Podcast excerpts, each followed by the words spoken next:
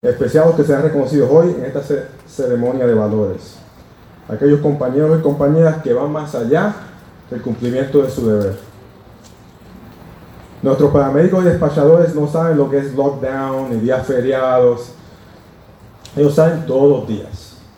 Ellos se exponen a contagios y a los peligros de ir a atender a alguien en medio de un accidente, de una caída, de una enfermedad. Nuestros paramédicos y despachadores son dignos de admiración y reconocemos su valentía y pasión por lo que hacen.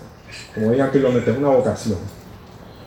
En representación de nuestro secretario Alexis Torres, que todos conocen, y de todos los que elaboramos en el Departamento de Seguridad Pública, que estamos representados aquí también, la parte administrativa, queremos felicitarlos en su semana, en especial a todos los premiados en esta ceremonia.